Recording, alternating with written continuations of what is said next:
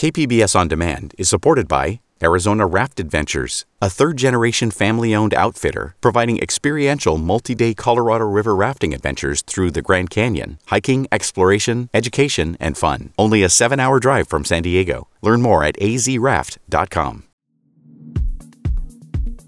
More details on what a coronavirus vaccine rollout could look like here in San Diego County. Health officials yesterday provided more information about that plan. County Supervisor Greg Cox says it will be a phased in approach and most San Diegans won't get the vaccine until sometime next year. We'll be following the federal CDC guidelines and making the first doses of the vaccine available to healthcare workers on the front line and individuals most at risk living in long term residential care facilities. State officials will use Rady Children's Hospital to store the vaccine. It's not there now, but pending approvals could start arriving as early as next week. Ultimately, the CDC will determine who gets the vaccine first. COVID cases, by the way, continue to soar here and across California. Yesterday, San Diego County health officials reported over 1,200 new COVID 19 infections and 16 additional deaths. County leaders urge caution heading into the December holidays. Traveling and gathering is once again not recommended. An ugly parking lot is now a nice looking public plaza. After months of construction, city leaders yesterday unveiled the new Palisades Plaza in Balboa Park. The project transformed the parking lot that is in front of the San Diego Air and Space Museum, the Automotive Museum, the City Gym, and the new Comic Con Museum into a nice new public gathering place. And actually, if you look at the original plans for the park when it first opened back in 1935, this parking lot was always envisioned as a plaza. The Santa Ana winds are blowing. Damaging Santa Ana wind conditions are here, folks, and they are expected to remain in our region through the end of the week. Maybe you can hear it in my voice. I'm sneezing, and actually, I always sneeze when the Santa Anas start blowing. I know a lot of people do. And if you aren't already worrying about a possible fire because of the winds, you maybe should be. National Weather Service forecasters say a red flag warning linked to elevated fire danger is in place through the weekend. It is Thursday, December 3rd. From KPBS, I'm Kinsey Moreland in this week for Anica Colbert, and you are listening to San Diego News Matters, a daily podcast powered by everyone in our newsroom. Stay with me for more of the local news you need.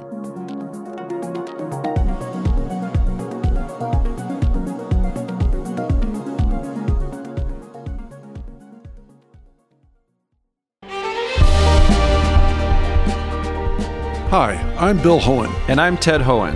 Over the past 50 years, our family has brought many world class dealerships to Carlsbad, including Mercedes Benz, Porsche, Audi, Honda, Acura, Jaguar, and Land Rover.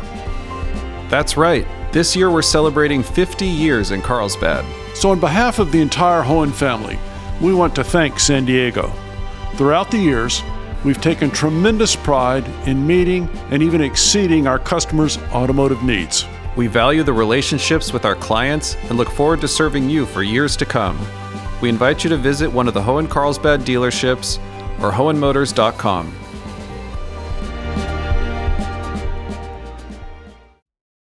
All right, so this is not at all surprising. Most of us parents who are currently helping educate our kids through distance learning at home expected this news, but it is now official.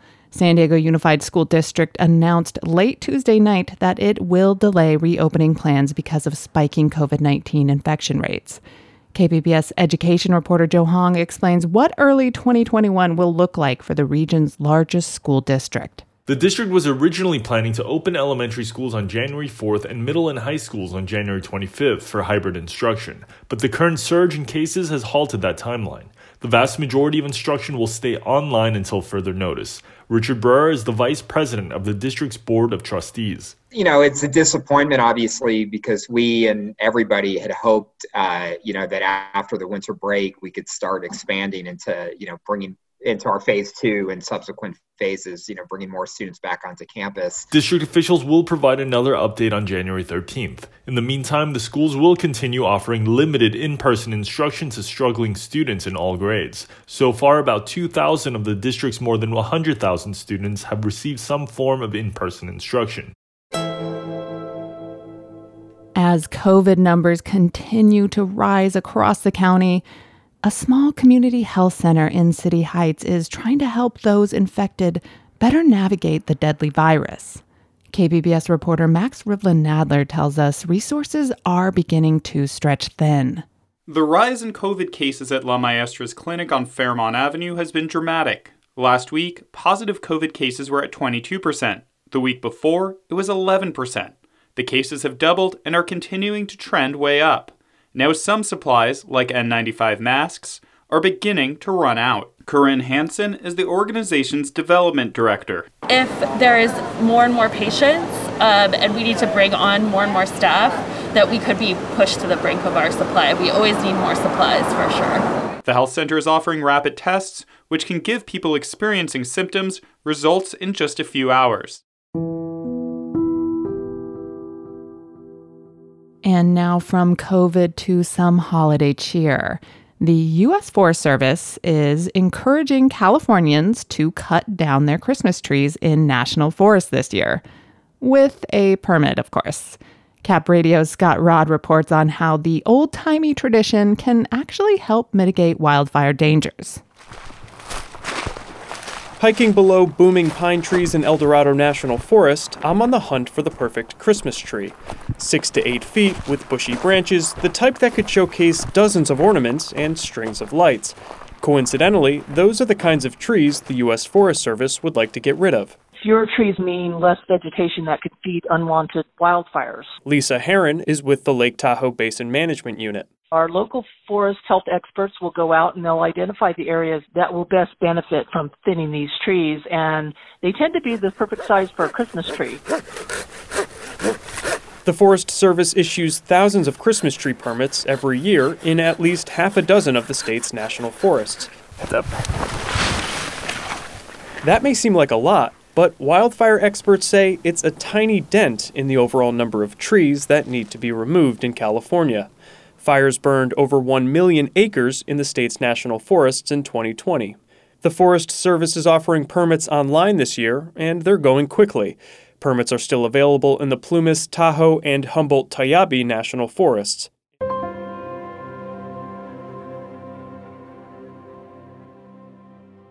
And some more holiday cheer for you. Volunteers recently made a little bit of magic happen for families in need in Vista. KPBS North County reporter Tania Thorne shows us how homes were transformed into winter wonderlands. Today I feel like I'm worthy of something. I didn't know it was going to be something that was this special and dedicated. It's special. Jessica Kidd is a resident at the Solutions for Change campus in Vista. On Tuesday, she returned to her unit to find a Christmas surprise Christmas decorations, personalized gifts, and groceries to stock her refrigerator. It's part of the center's annual Breaking and Entering event to help formerly homeless families. Volunteers break into apartments to leave their gifts. For many of the families, this is the first Christmas they have experienced in a long time. Coming up, the pandemic has been brutal on things that depend on in person visitors to stay afloat how the museums and cultural institutions in Balboa Park have been weathering the pandemic storm. That story after a quick break.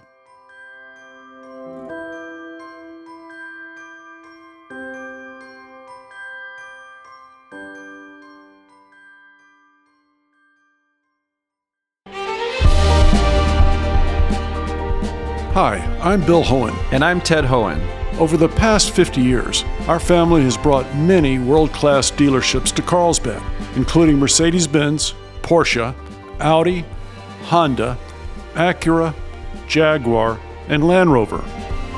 That's right. This year we're celebrating 50 years in Carlsbad. So, on behalf of the entire Hoehn family, we want to thank San Diego.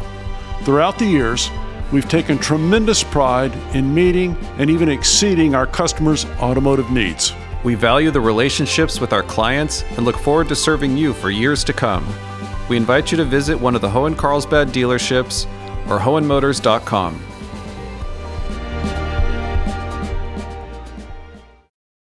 Balboa Park is so much more than just a beautiful park. It's also home to a lot of San Diego's museums and cultural centers. Of course, those all closed when the pandemic first hit back in March. Some have remained closed since then. Others have reopened only to close again once San Diego moved into the purple tier.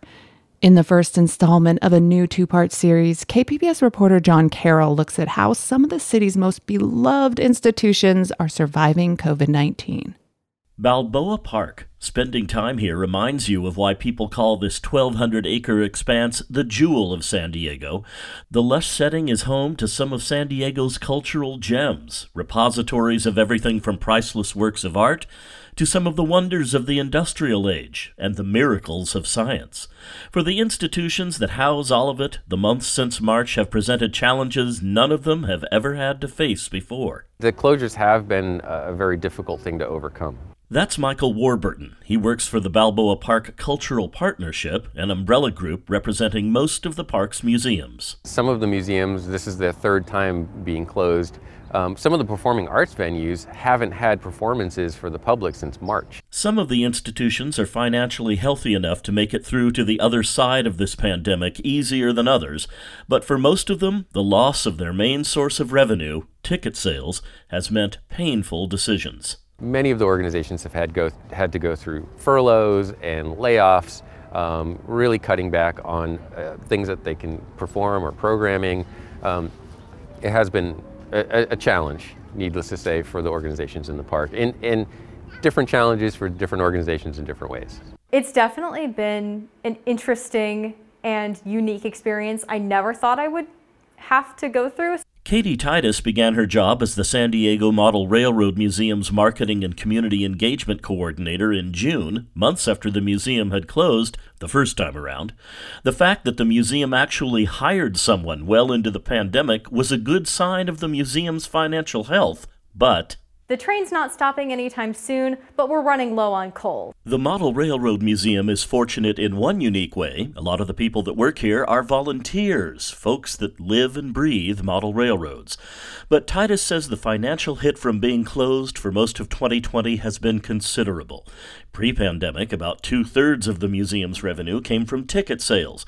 Titus says having that financial stream suddenly go completely dry meant museum management had to get very creative very quickly. Our membership and development manager and our executive director have worked incredibly hard to find grants and other funding opportunities, but we're still in need of donations to help close the gap from eight months of closure. Of course, it's human nature to look for silver linings in dark times, and there are some to be found in the park.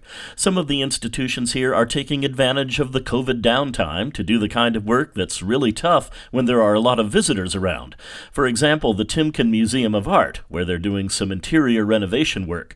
But for now, being closed means doing things differently. Like most of Balboa Park's museums, the Model Railroad Museum has had to execute a quick pivot into the virtual world. We have two virtual exhibits, we have our online lecture series, we have um, member exclusive events via Zoom. We had our first ever virtual summer camp where we had campers from Pennsylvania, Florida, California, everything in between learning how to build a model railroad. And we've even gone international delivering distance learning programs to Canada. With news of vaccines on the horizon, plans are being made at all of Balboa Park's museums and other attractions to reopen. But for now, just this place, the stunning beauty of Balboa Park, makes it a great place to spend some time. The Cultural Partnership's Michael Warburton. If there's any place centrally located in San Diego where you can safely distance and enjoy gardens and a nice day out, this is the place. Even with its beloved institutions closed, this is still the jewel of San Diego.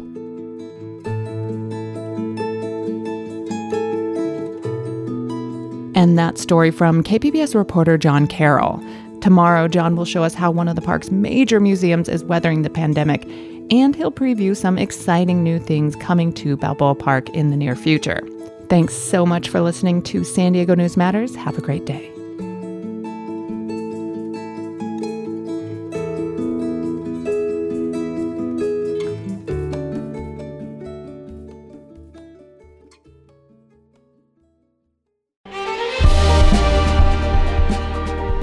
Hi, I'm Bill Hoehn. And I'm Ted Hoehn.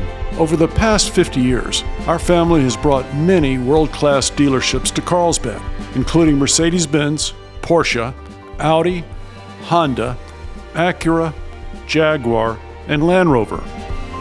That's right. This year we're celebrating 50 years in Carlsbad. So, on behalf of the entire Hoehn family, we want to thank San Diego.